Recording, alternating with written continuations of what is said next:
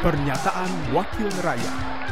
Pernyataan Saniatul Latifah, anggota Komisi 9 DPR RI dari fraksi Partai Golkar, daerah pemilihan Jambi, dalam rapat dengar pendapat dengan Kepala BPOM, Rabu 15 Februari 2023. Yang disampaikan oleh Ibu Penny tadi, saya juga mengapresiasi langkah-langkah yang sudah diambil, namun ini kurang cepat Bu, kurang cepat dan kurang intens, sehingga masih ada terus korban yang berjatuhan akibat dari ya perusahaan-perusahaan yang nakal.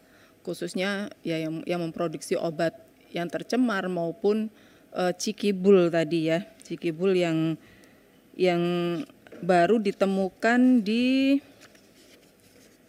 dua dua provinsi ya Bu ya baru di Jawa Barat dan Kalimantan Selatan di Jawa Timur 18 pedagang, Jawa Barat 14 pedagang dan Kalsel 12 pedagang.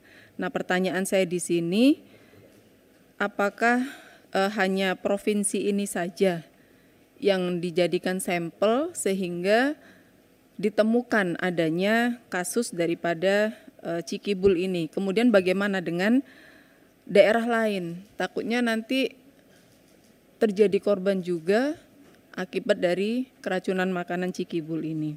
Jadi bagaimana dengan pengawasan penanganan kasus yang ada di daerah lain? Karena di sini yang dilaporkan kan baru tiga. Itu yang pertama. Kemudian yang kedua, eh, mengenai evaluasi pre dan post market regulasi kasus cikibul. Tadi kan Ibu sampaikan untuk komunikasi dan edukasi itu dilakukan uh, secara intens ke pemerintah daerah, advokasi maupun sosialisasi kepada komunitas sekolah.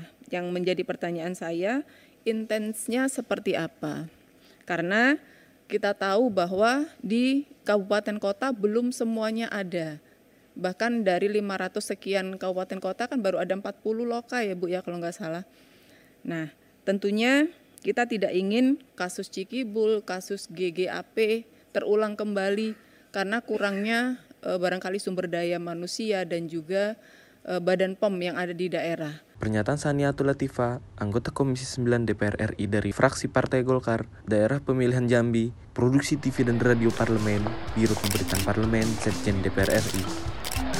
Pernyataan Wakil Rakyat